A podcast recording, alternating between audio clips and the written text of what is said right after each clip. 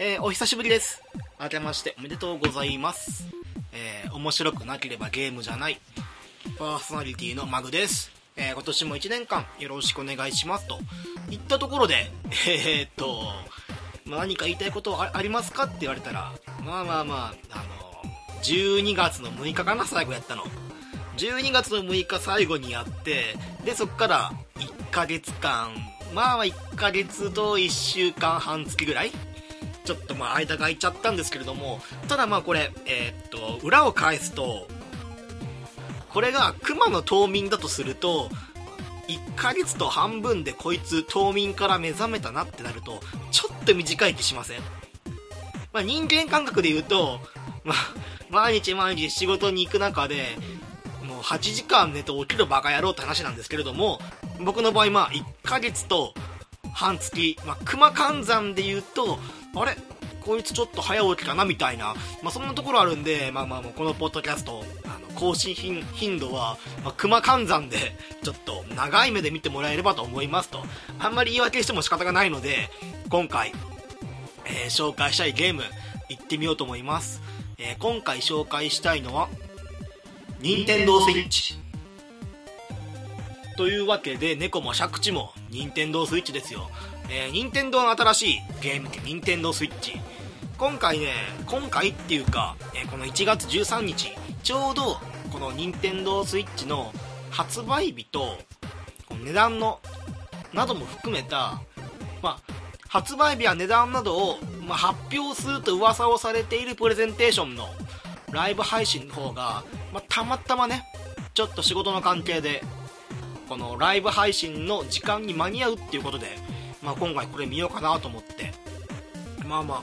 まあ、そもそもライブ配信で発表会をするっていう文化が結構最近のものかなって思いますね。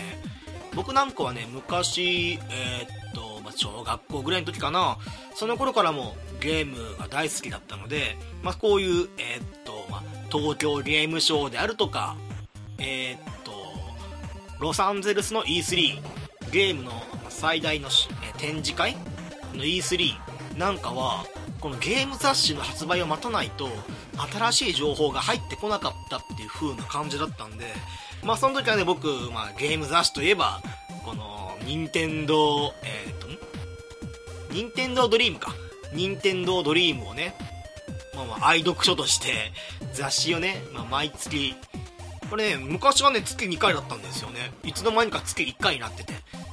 で、月1回の愛読書として、ゲームの、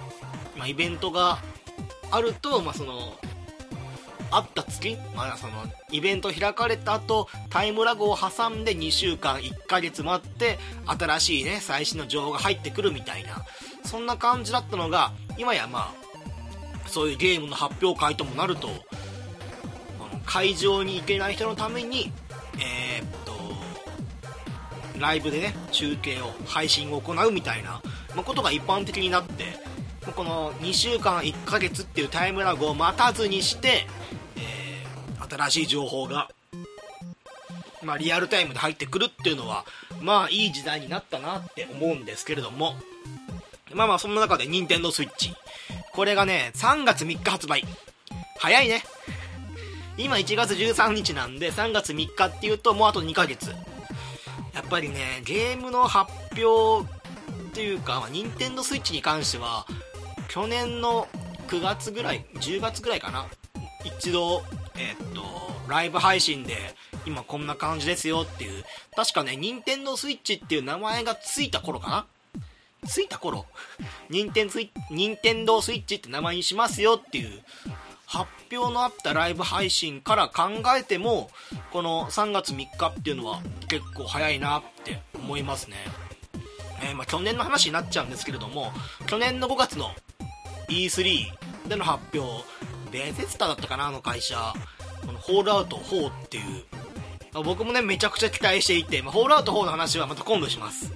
えー、と今プレイ中なんでまた今度するんですけれどもホールアウト4っていう、まあ、核が落ちた世界の中でのサバイバルってわけじゃないんですけれども核が落ちた世界で、ま一緒に、えー、と家族としてこの赤ちゃんのね一人息子である名前忘れちゃった。名前あったのかな？忘れちゃったな。一人息子が、まあ、さらわれたからその核が落ちた後の世界をさまよってでその息子を取り戻そうっていうオープンワールドの世界で、まあ、メインストーリーも、まあ、目標が決まってるんでやることはまあその囚われた息子を救うっていうシンプルなものでありつつ、まあ、いろんな要素例えばまあ自分の武器は自作ができたりとかであるとかその組み合わせの種類が何百種類にもありますよっていうのも一つの魅力であったりであるとか。でもあとは自分が村長になって僕も村長になってっていう切り出しになるとどうしてもね動物の森っていう要素がね僕の頭の中に出ちゃうんだけど、まあ、こっちの動物の森はね核の世界で落ちてやってくる住民がねあのまあ、か弱きね子羊のようなまあまあまあ、その善良な一般市民になったりするんですけれども、防衛システムとかね、そういうのを置いて、で、村に監視役を置いて、そういう監視するための塔を作ったりとかして、で、まあ、村人もね、まあもう村もその、住めるところがないんで、たぬき商店さえあれば、1日寝れば、家ができたりであるとか、2階建て、3階建て地下室がね、できたりするんですけれども、まあ、たぬき商店もないんで、自分で材料、材料って言ってもね、そんな、この荒廃しきった世界、核兵器が落ちた世界に、その、木ウッドとかあるわけもなく、これね、一旦聞いてみると、ああ、家を作るんだ、マインクラフトかなと思うんだけれども、え、っと、なんかもう、汚い、こう、えー、工事現場とか工場に落ちてあるような、あの、なんて言ったらいいんかな、あの、路上で住むアバンギャルトの人たちあのみたいな家を作って、ほら、ここに住めって言ったりとかするっていう、そういう、まあ、ハートフルなこともできるっていうゲーム、フォールアウト4。これがね、まあ、世界的に人気で、このフォールアウトの最新作、フォールアウト4が、この E3 で発表するぞって。で、その時、えっ、ー、と、世界初映像公開。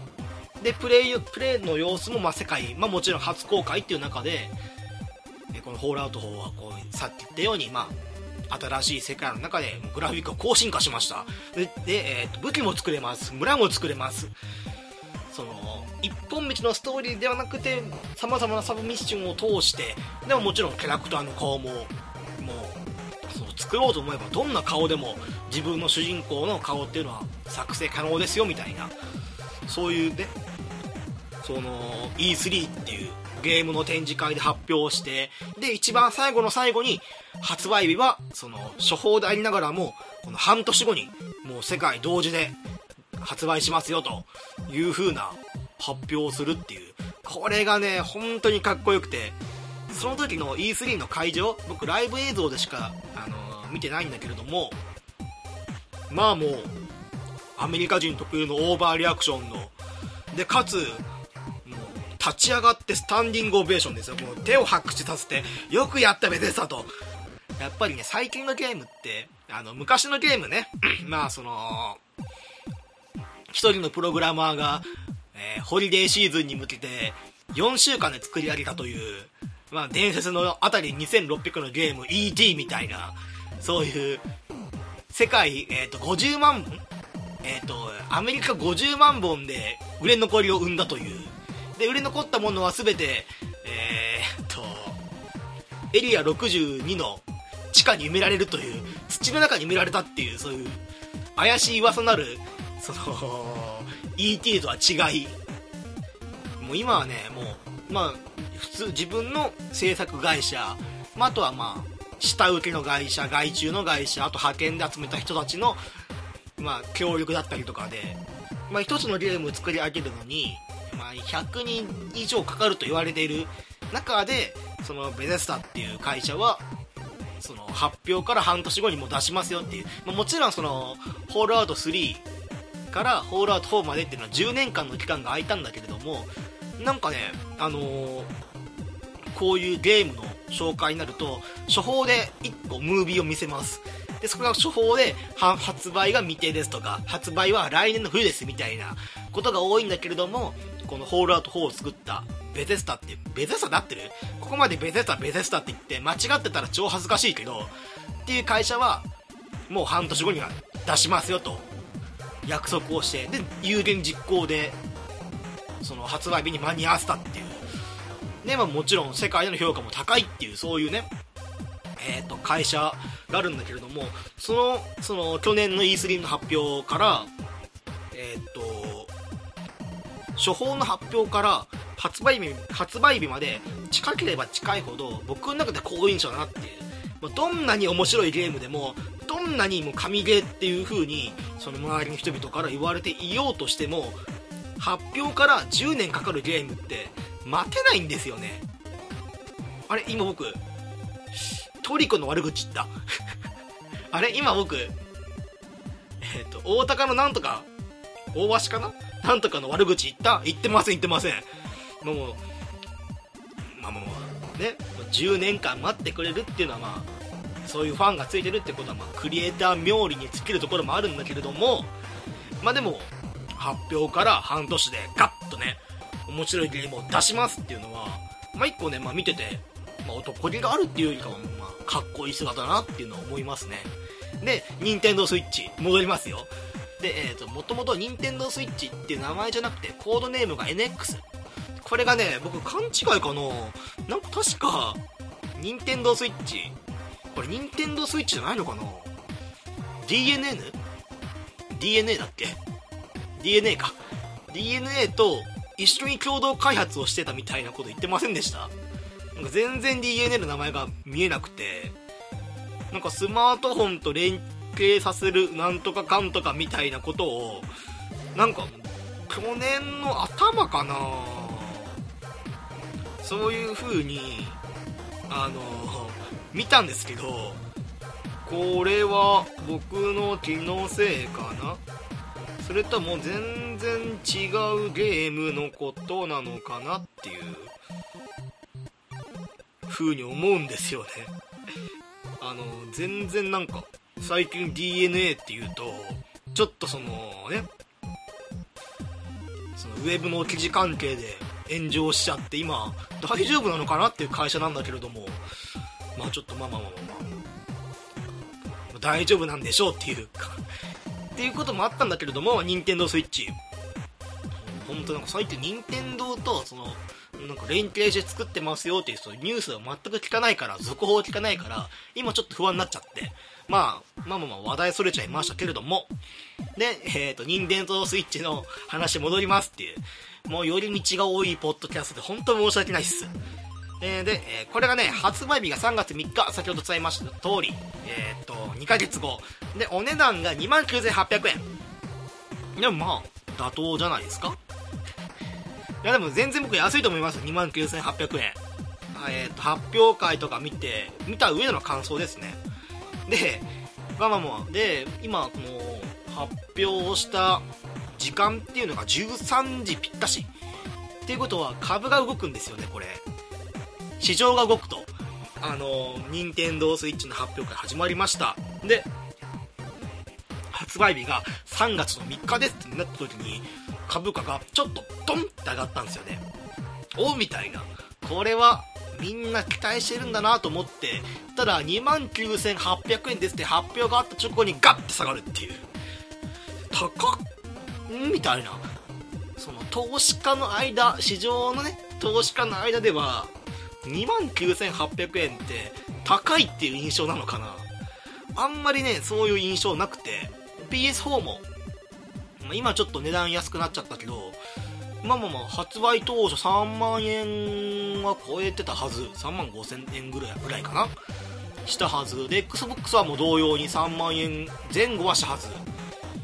3万5000円ぐらいかな。3万3万5000円ぐらいしたはず。その中でえっ、ー、と、任天堂スイッチの前身、まあ、Wii U が2万5000円。で、まあ、なんか Wii のイメージを強く引っ張ってるのかなとか思っちゃって、なんか Wii って結構、このゲーム機戦争の中で、長いこと、前線をね、任天堂の代表として張ってたんだけれども、長いこと張ってると、どうしても、えー、っとね、なんていうのかな、どうしても、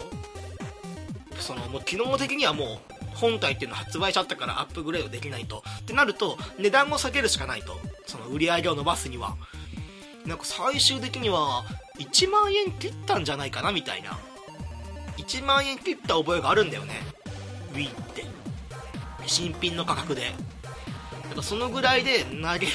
もうほぼ投げ売り状態で最後終わったような気がしたんでそのイメージを強く持ってると2万、えー、9800円っていうのは高いと思われるのかな？あとまあゲーム機、えー、携帯ゲーム機が、まあ、2万5000円超えることないんで今 3DS でさえも2万円ぐらい、えー、PSP だくんあれいくらで買ったってな PS ビータ2万とあ思い出せないな。1クッパだった気がするな買った時。ぐらいだからやっぱ2万9800円っていうと投資家の中では割高に感じてしまうのかもしれないけれどもまあまあまあまあえっ、とこの発表会を見た感じでは僕は安いかなと思います。29,800円。で、えっ、と今回えっ、と僕がね任天堂スイッチの中で一番その興味がそそられたところっていうのが任天堂スイッチの本体とコントローラー周りですかね。このね本体とコントローラーっていうのが僕はここ56年は PS の3、4、まあ Wii、WiiU、まあ、スイッチ、まあ、あとはまあ Xbox360、Xbox One の中で見ると僕結構優秀なコントローラーしてるなと思って。まあ実実物をね触ってないから何とも言えないんだけど発表会見た感じではまさすが任天堂だなっていうかさすがって言い方もなんかちょっとおかしいんだけど一番なんか夢を見させてくれるコントローラーっていうのが僕の印象でしたね。えー、っとねこの任天堂スイッチ3つのプレイモードがありますと。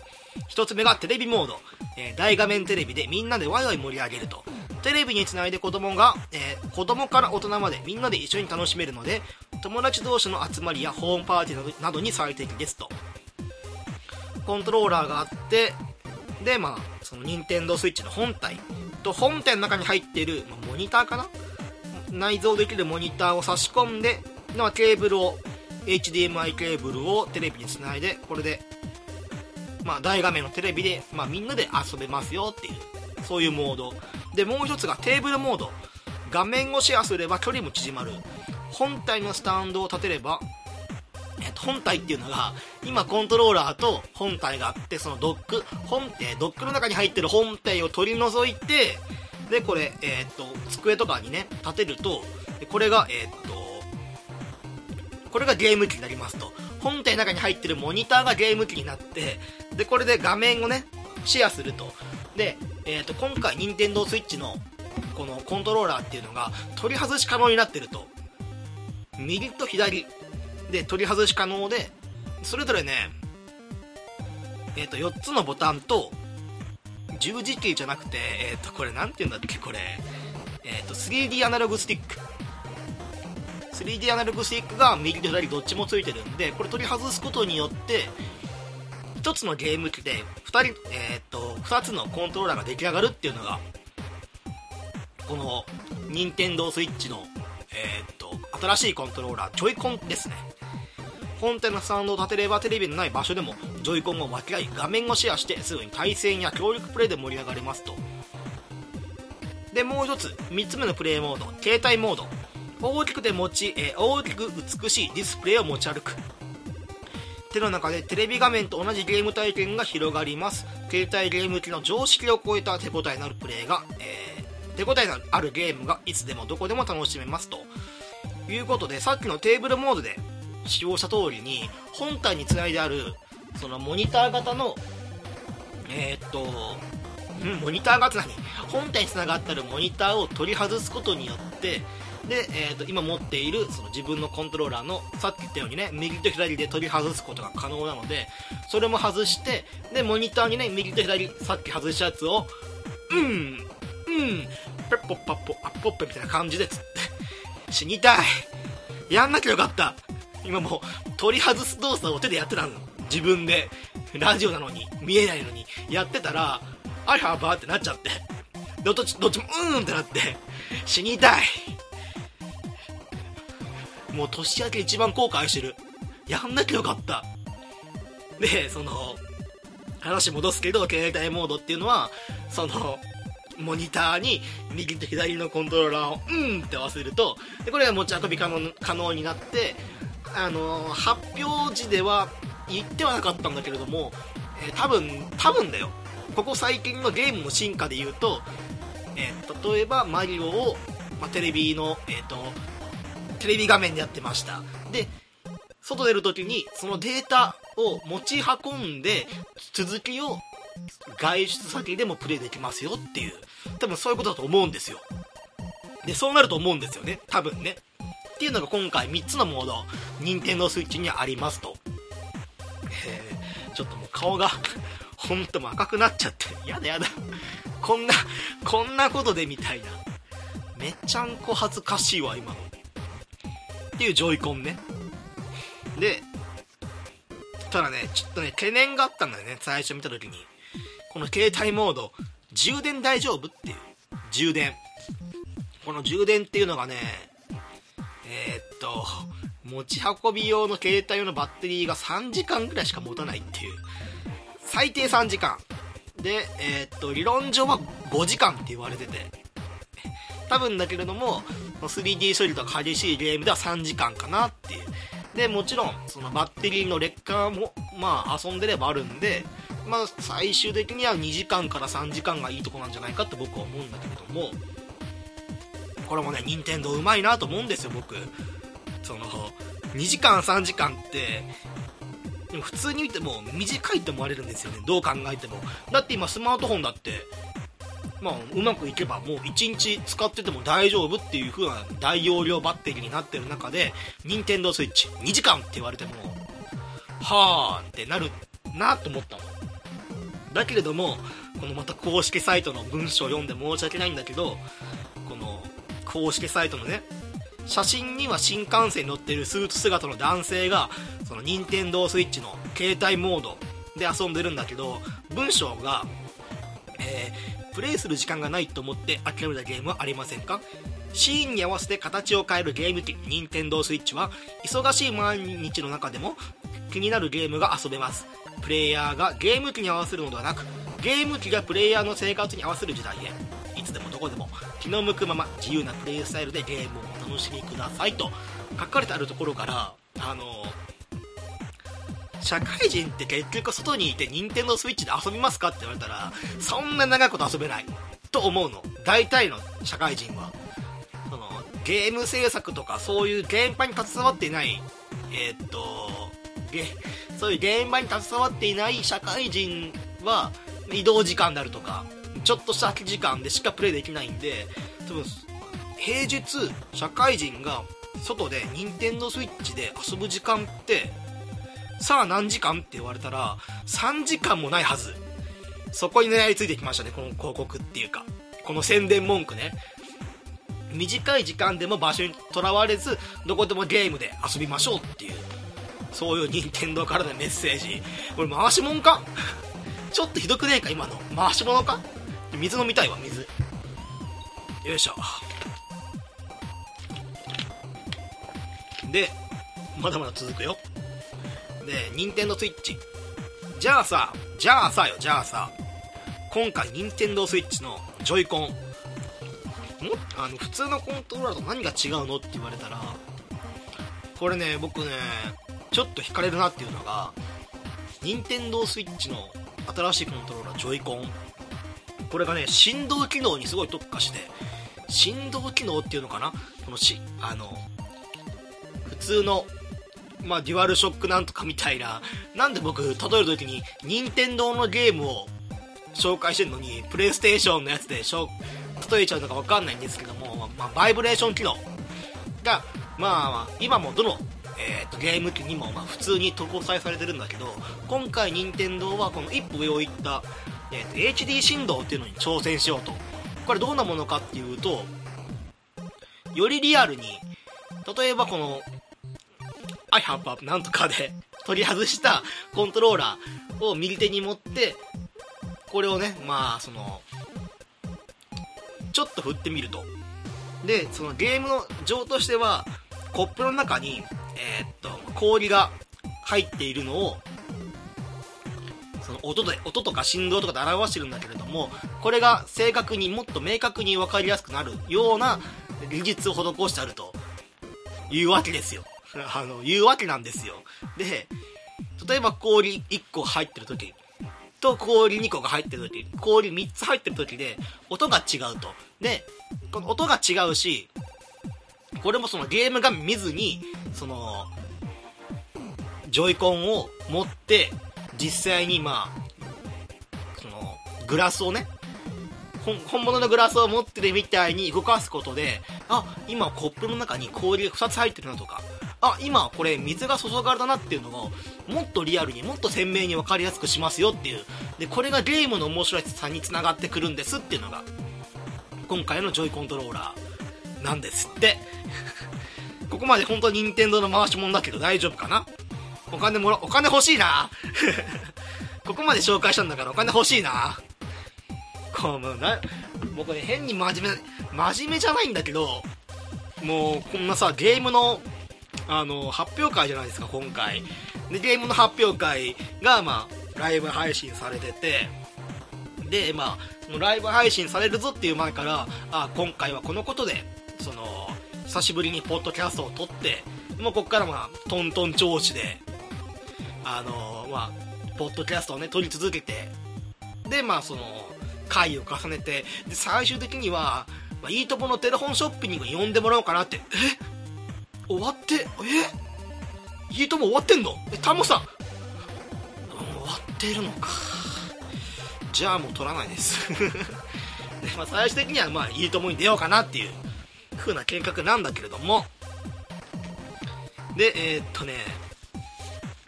今回感じたのが、えー、コント で違う違う違う。でえー、っとこんなゲームの紹介のやつでみんなも Twitter とかで何かあるたびにうわーとかすごいとかこと書いてる書いてる横で僕はその A4 ノートにあの全部の情報をまとめたのをボールペンで書いてここだここだここだみたいなこと書いてでここでこういうことを言おうみたいなことも書いてるっていう。真面目か？これがもう A4 ノートね表裏1枚と片面1枚なんで3枚にわたがって書いてるというこの1時間のえー、と発表中に。学生かな？勉強かな？てか学生時代にもそんな真面目さを発揮したことないんですけどもう少しでもあの皆さんにそのまあ忙しいじゃないですか。あのー、平日の13時に誰が見れんのっていう風な時間帯にそのライブ配信、まあ、世界同時配信なんでいた仕方ないんですけれどもやってると。アメリカなんでね結構優遇されてて。確かアメリカは夜だったかな配信は。そこに合わせてあるんじゃないかって思思い込んじゃうぐらい。ちょっと日本にとってはなんかその不遇な扱いですけど時間的には。っていうのを思って書いてるわけですよ。まさかねこんなに書くとは思ってなかったけれども。でえー、っと今回もねいろんなゲーム発表されてますと。ただねちょっとね気になったのがローンチ、えー、と3月3日発売ですよね。で3月3日発売に登場するゲームのことをローンチタイトルっていうんですけれども。でこのローンチタイトルがねいかんせんちょっと弱いかなっていう気がした。もちろんねメインタイトルだとあるところは今回は、まあ、ゼルダがゼルダの伝説の最新作が出るもののって感じですね。毎回毎回任天堂はビッグタイトルをその発売日とともに出すんだけれども毎回マリオ関係だったんだよね。WiiU って何だっけ？忘れちゃった。WiiU はなんかかなり遅れたイメージがあるな。まあゲームキューブで言うと、まあ、ルイージマンションだったりとか、まあ、ルイージマンションもそんな人気のある作品だけど。で任天堂64で言うとえー、っとスーパーマリオ64っていうヒリノーさんが主人公になったゲームを出したりとかする中で、まあ、今回ゼルダの伝説となんかもう移植あの他のゲームの移植ソフトが多分3本ぐらい紛れ込んでるはず今回って確か。でそことまああのー、ビッグタイトルとして目玉タイトルとしてのゼルダの伝説とかあとボンバーマンも確かねローンチタイトルに入ってて。ボンバーマンも面白いけどもっていう。久しぶりに見たわボンバーマンっていう。でその中でね僕ちょっとねこれは面白そうだなっていう。この純粋にこのゲームあのみんな多分ねゼルダ買おうと思うんですよ。ゼルダとゼルダと何かと思ったらまあメインでゼルダを買ってサブでさすが任天堂スイッチ1本だけだと寂しいなっていうことからもう1本買うならこれを買えっていうソフトが僕ね1個見つけちゃって。あの一番最初に紹介したえっ、ー、とワントゥースイッチっていうゲーム。これがね僕の中で大ヒットです。これね絶対面白いと思うんだよね。一緒にやる友達さえいれば。えっとワントゥースイッチ。手の動きや形まで読み取れるゲーム。今回このジョイスティック。っていうのがえっ、ー、とごめんジョイスティックじゃねえや。ジョイコン。ジョイコンっていうのがえっ、ー、とモーション IR カメラっていうカメラの中、えー、ごめんなさい。ごめんね。ジョイコン R 右と左のジョイコンの中にそれぞれ、えカメラが内蔵されていて例えばこのカメラこのジョイコンでまあ IR 付きっていうことなんでそのぐらいなんでこのカメラで手をかざすとグーチョキパーそれぞれその手の形まで認識できますよっていうぐらいグーもチョキもパーも、まあ、大体似たようなもんなんですよ、まあ、指が5本と0と2本なんで。でまあ最近のカメラ事情で言うとそこまで認識できるんだっていうのがまあ1個ね。なんか Wii の時なんかはモーションセンサーがついて、うん、Wii のコントローラーを右に左に振るとそのキャラクターが動いたりとかする程度。要はその場所の認識程度にしか使えなかったものが今回は今回のそのジョイコンになるとはっきりとその指の形カメラでその形も形までその察知してでゲームにないそのデータとして送れますよっていうのがっていうのとえっ、ー、と認定 えっ、ー、と IR カメラ。あと何かあったかな？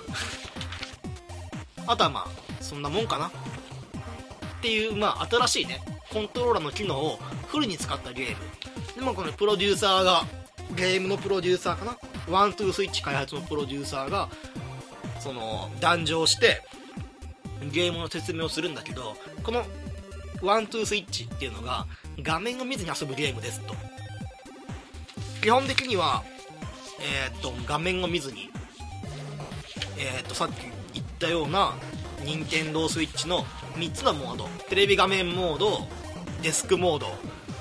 デスクモードだったかな？デスクモード携帯モードじゃ遊べないな。携帯モードじゃ遊べないんだけれどもまあそれぞれあテレビモードじゃ遊べないわ。ごめんごめんごめん今。言ってることが超適当。えー、っとテーブルモードか。本体のスタンドを立ててテーブルのない場所でも遊べるっていうモードで遊べるタイトル。でこれどうするかっていうと目と目を合わせて遊べるようにすると。ゲームが見る必要がないですよと。じゃあどういうことなのかっていうとそのゲームの説明のムービーに入るんだけれども、まあ、例えばガンマン勝負。ガンマン勝負で言うとえー、っと相手の目と目を見合って、まあ、実際のねその荒野のウエスタンみたいにえー、っと任天堂スイッチこのジョイコンの音が反応して相手に向けて打つと。多分持った時に A ボタンがなんかどっか押すんだろうね。そのタイムのその速さを競って勝敗を決めるゲーム。まあ言うなればミニゲーム集なんですよ。ワントゥースイッチっていう。ワントゥースイッチは。なんだけれどもゲーム画面見る必要もありませんよっていう、まあ、基本的には体を動かすゲームを何十本も集めてますよっていう。ものであとはまあ真剣してるハードリみたいな。もう、ね、正確にえー、っと画面をね画面じゃねえや。任天堂スイッチで、えー、ジョイコンでもう めちゃくちゃジョイコンでそのモーションセンサーとかその IR のえー、っとモーション IR カメラがついてるんで、まあ、正確に動きとかを捉えて真剣にしたハートでするんだけど、まあ、普通にねやるだけじゃなくてまあそのなんていうの？そのフェイントとかをかけかけたりしながらとかできたりであるとかあと僕がね個人的に好きなのが食べ放題っていうゲームがあってこれどうプレイするかっていうと任天堂スイッチのあのコントローラーを持ってでそのコントローラーをのその口を近づけてでモーションカメラと5センチぐらいの距離に置いてで首動かさずに動かすのは口だけ。で任天堂のその、えーと、ジョイコンからスタートっていう音が鳴ると口を動かすと。もう永遠に噛んでるように口を動かすと。で一定時間口動かしてでもちろん食べてるっていうのをあのモーション IR カメラが察知するとコントローラーから音が音が鳴ってもぐもぐもぐもぐもぐもぐもぐって音が鳴ると。で、ま、5秒だか10秒だかずっとこうプレイヤーはもうずっと口を動かしたまんまっていう。でこれでどっちが多く食べれましたかっていうのを競うっていう。くだらないでしょ。でもゼルダでこんなもう深淵なストーリー新しいアクション。でオープンワールドの世界。ちょっと疲れたなっていう時に任天堂スイッチでもぐもぐもぐもぐもぐもぐってやるのはもうこのギャップに耐えられない。面白すぎて。あとね任天堂スイッチえー、っとワントゥースイッチのサイトで紹介されてるゲームが牛の乳搾りっていうのがあってこれもねあのもうやばいなと思ったんだけどこれもねあの2人対戦可能で基本ね多分全部2人対戦可能になってるんだけど任天堂えっ、ー、とジョイコンを、ま、右手に持って多分ボタンかなんか押すのかな？持ってであの牛の乳を絞るために右手をこうぐーっと下ろして上げてぐーっと下ろしてで絞ったなと思ったらまた上げてぐーって絞ってを何度も繰り返すっていう制限時間内に。でどんだけのミルクが取れたかで勝敗を決めるっていうゲームもあってもうやばいでしょこれ。あとスパイっていうあの金庫破りっていうゲームもあって金庫破りもこれも2人対戦可能ででこれ今まで今までいたゲーム全部あのゲーム画面見ないからね。あの基本コンセプトがゲーム画面を見ずに相手と相手と,、えーと、一緒にプレイしてる友達の目を見てプレイしましょうみたいなのを基本コンセプトとしてやってるから、まあ、基本見ないんだけどその中でもえっ、ー、と金庫破りっていうのが任天堂スイッチをその金庫を破るための道具として見立ててその何て言うかな。金庫ってあの鍵が丸えーと、丸に、まあ、メモリがつついてるものをくるくる回してで開けるものなんだけれども金庫破りっていうゲームはカチッこのこのメモリを回す音。カチッカチッカチッカチッっていう回す音の違和感のあるところを何秒か止めて開けましたと。じゃあ次のこれが次のその暗証番号はどれかな？カチッカチッカチッ。あれ？ここ音がおかしいぞ。123秒待って。はいまた次の暗証番号みたいな。やばいだろこのゲーム。これがね任天堂え、っとワントゥースイッチ。この1時間のゲームのそのカンファレンスっていうか。その発表会の中で一番なんかね僕は好きっていう。最近ねもう言っちゃえばどのゲームも変わり映えしないの。あのこんなねあの面白くなければゲームじゃないっていうポッドキャストをもう1年半以上やっててこんなこと言うと申し訳ないんだけど最終的には全部一緒なんですよねもう。ちょっとキャラが違うだけみたいな。同じことをやるんだけどちょっとキャラが違うだけみたいなこともあるからちょっとなんかどこかで変わってる点とかを自分で探さないとあれもこれもどれもグラフィックが進化しただけで変わんないじゃんっていうのに行き着いちゃうんだよね自分の中で。何かなんか一つ大きなコンセプトを持ったゲーム。その大きなコンセプトを持っていないとなかなか自分のゲームをするそのモチベーションにつ,、ね、つながってこないっていうのがあって。まあキャラゲーならキャラゲーでいいんですけどね。それも一つの大きなそのモチベーションにつながるんだけれどもね。まあ、おまあ、そのキャラが大好きとかあるしまあこういう例えばこの前紹介した竜が如くであればそのリアルに、えーと、作られたその新宿っていう箱庭の中でどう暴れるかっていうのを考えたりとかもできるしみたいな。なんかねもうただ純粋にアクションですって言われてももうね誰も来ないんじゃないかなっていうのがあってだから任天堂スイッチ今回発表会でも尖ったタイトルがあってもう一つえっと多分これローンチじゃないのかな？これは？えー、っと2017年春発売。だからまあ5月6月ぐらいに発売の格闘スポーツとシューティングを組み合わせたアームズっていうボクシングゲームもあるんですけどこのボクシングゲームどうやるかっていうとコントローラー持ちます。で、えっと、ボクシングゲームって言ったけどね。自分の腕はバネです。バネなんだけどバネでえっと実際にそのミリストレートを自分でそのジョイコンを持ったまま殴ります。そうするとまあゴムゴムの実ですよね。言うなれば。ゴムゴムのっていうピストルみたいな感じで右ストレートがと遠方にいる相手までグイーンと伸びます。では引くと,、えー、と腕を引くとそのバネの腕が戻ってきてでこの左でパンチを打つと、まあ、同じように、えー、とゲームの画面では左手の腕がグイーンと伸びるっていう、まあ、それに合わせて例えばパンチをする最中にその拳を、まあ、拳の手首かな？手首を右に揺らすとこのグイーンと伸びたそのバネの腕の、えー、バネがその曲げた方向にグイーンって曲がったりとかするっていう。まあそれとあとはその手の動き。例えば右手首左手首を左にこうクイッて置けると自分が左に移動したりとか。あとはまあその右と左を右手と左手を自分の体の内側の方にクイッて曲げるとガードをしたりとか。そういう風なもう体を動かすゲームの方が今回ね結構魅力的だったかなと思います。あとは体動かさないものだとしたら何かな？スーパーマリオデッセイ？スーパーマリオデッセイはねあのー、今回このスーパーマリオ64とサンシャインぶりなんで結構久しぶりにオープンワールドなスーパーマリオを作りますよっていうコンセプト。ともう一つがえー、っと船を使っていろんな世界に旅立とう。キノコ王国だけじゃなくていろんなね世界に旅立とうっていうのが一つのコンセプトとしてあって、まあ、自由な世界であるとか、まあ、その様々な見応えのある世界その一つ一つの世界が全部その感じ方っていうかウエスタンまたウエスタン好きだな。ウエスタンだったりとかあとはまあ不思議な国であるとかそういうのはもう見た目も全然違うようなオープンワールドの世界で自由に、えー、動けるマリオを動かそうっていう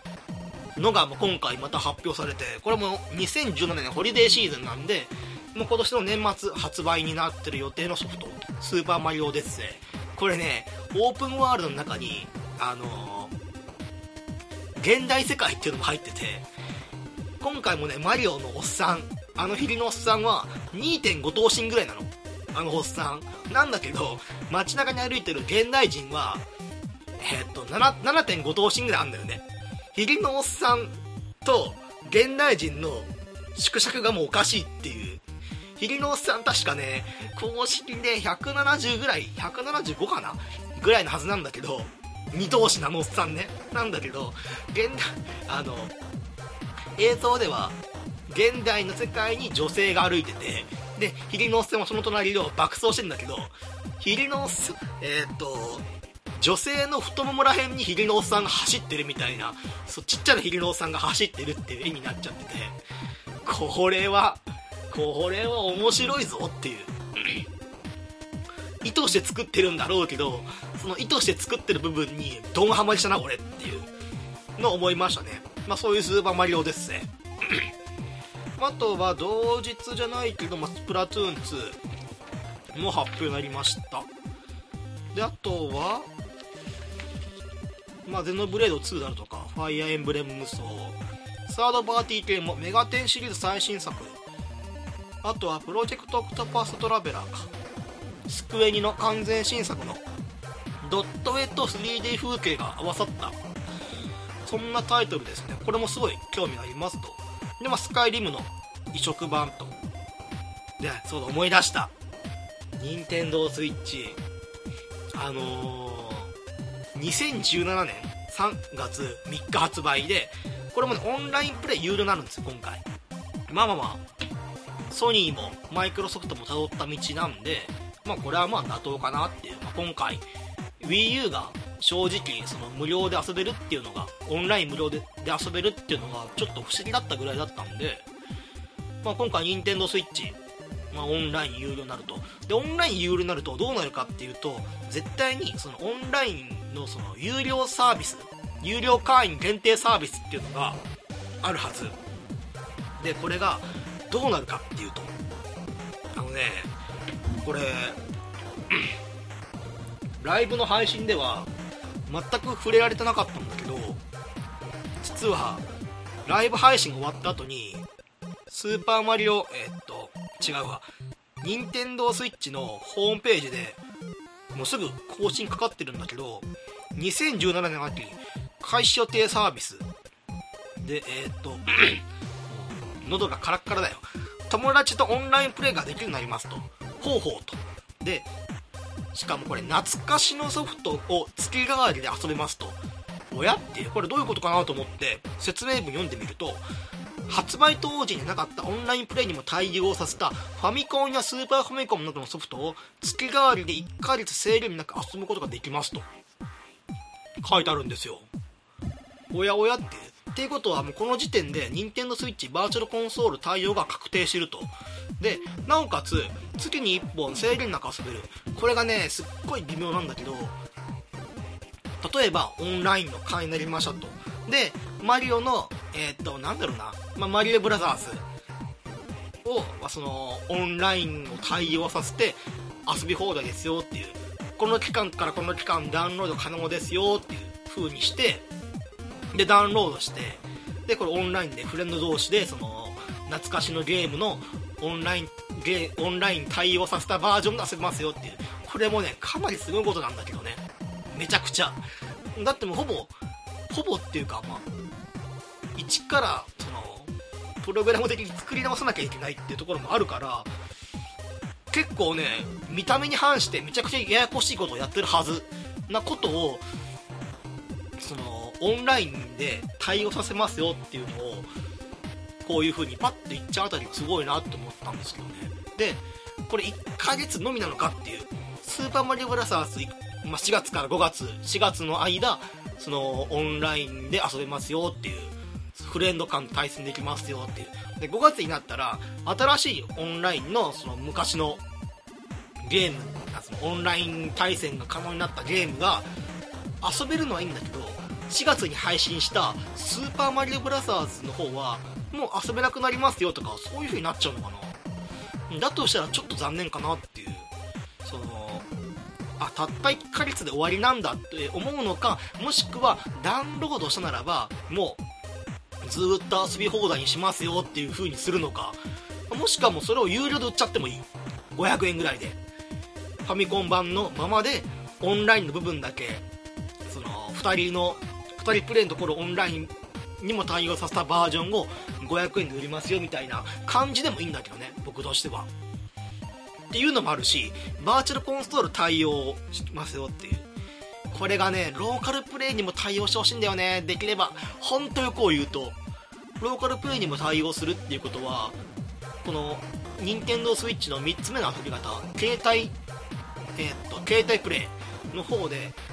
何人かその、けえー、っと任天堂 switch を持っている友達同士で集まって昔のゲームをすぐにプレイできるっていうのは結構強いと思うんですよね僕は。遊べるかどうか分かんないですよ。全くもって。あのバーチャルコンソール全然詳しくないんで。多分そういう風になってくれたら僕任天堂 switch っていうのはめちゃくちゃすごいゲームだなって思います。えー、っとあともう一番なんかその任天堂 switch のコントローラー周りで言うの忘れたんだけどあのここがすごいぞ任天堂 switch っていうことで。えー、っとねさっき言ったようなテーブルモード？僕のそのバカゲーとして取り上げたワンツースイッチ。あれって遊ぶ相手も2人いるっていうことは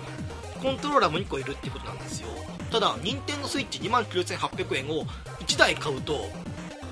そのコントローラーが分離できる関係上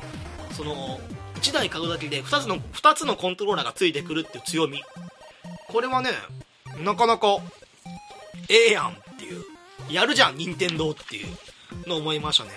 29,800円なんだけれども本体とジョイコンコントローラー、ま、これ分離分離できるんで実質2つ。とグリップ。あのあれです。えー、っと任天あのウィーコンのあれですね。外国人がテンション上がりすぎて Wii のコントローラーをほっぽりになりて窓を割ったみたいなで裁判に発展したみたいなこともあったんで昔ね。あそこからその CM とかでもうお正月シーズンの CM とかで Wii の CM とかでもう家族団らん親戚団らんで子供たちがその Wii のコントローラーをブンブンブンブン振ってるっていう CM の後で15秒ぐらいの CM でその Wii のコントローラーは手首をちょっと振れば反応するのでその手を振り回す必要はありませんと。安全のためにそのグリップをつけて紐をつけてプレイしましょうっていう風な CM を打ったこともあるんだけどそういう風なグリップであるとかあとドックでこれね HDMI ケーブルついてるの。なかなか珍しい。PS4 とか買っても HDMI ケーブルって別売りなの大体。Xbox さんも多分多分そう。HDMI って安いんだけど別売りにしてるっていうのが大体なんでこれすごいなと思いました。あとはまあ充電用の AC アダプター。でまあまああとはまあ別売りとか多分任天堂 switch 携帯用のその携帯充電器なんかも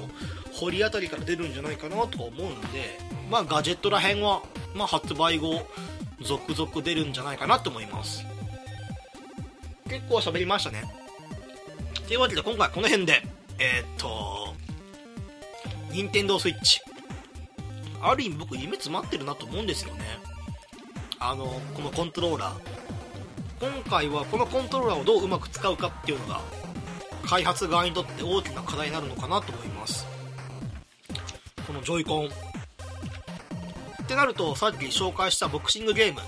格闘スポーツとシューティングを合わせたアームズであるとかワントゥースイッチっていうのは結構面白いなっていう。ただね任天堂特有の友達がいないと楽しめないっていうゲームの、まあ、最たるとこかなっていうところあるんで、まあ、ファミリーゲームとしての層その家族でゲームを共有するっていう層とあとはまあそのローンチタイトルであるようなオープンワールドなそのゼルダの伝説であるところ一人でじっくり遊ぶっていうところのユーザー層をどっちも確保しようっていうのが今回任天堂 switch の大きなところだと僕は思ってるので絶対買って損ないです。損ないし外でその任天堂 switch を持ってるユーザーと遊ぶっていうのもそういう新しいそのコミュニケーション要素を持ち合わせていると思うのでまあ任天堂 switch 今回買って損なしだと思いますと。正直今ちょっとね PS4 とかよりかも全然おすすめできますね任天堂 switch 僕がね全然あの PS4 で遊んでないっていうのもあるんですけれども。最近ねあの PS4 を起動してもまああのこれ1回言ったかな Amazon プライムとかアニマックスプラスでアニメ見たりとか海外のドラマを見るためにしか使ってないような気がするんであの任天堂 switch これ結構ね場所も取らないと思うんで今回。あんまりね大きさ的にはそんななかったイメージなんで任天堂 switch まあ買ってみてもいいんじゃないかなと思います。29,800円決して高くはないと思いますと。いったところでそんなもう100%捨てまでお送りしました。この面白くなければゲームじゃないポッドキャストじゃないや。Twitter やってます。P が大文字 PODCAST アンダーバー GAME P が大文字 PODCASTGAME えーと、面白くなければゲームじゃないで検索可能ですと。iTunes の方でももちろん配信しております。ブログもやっております。まあまあまあまあまあ。もしよろしければ購読していただければ幸いですと。いったところで、今回長くなりましたけれども、えー、最後までご清聴いただきありがとうございました。また今度よろしくお願いします。お疲れ様です。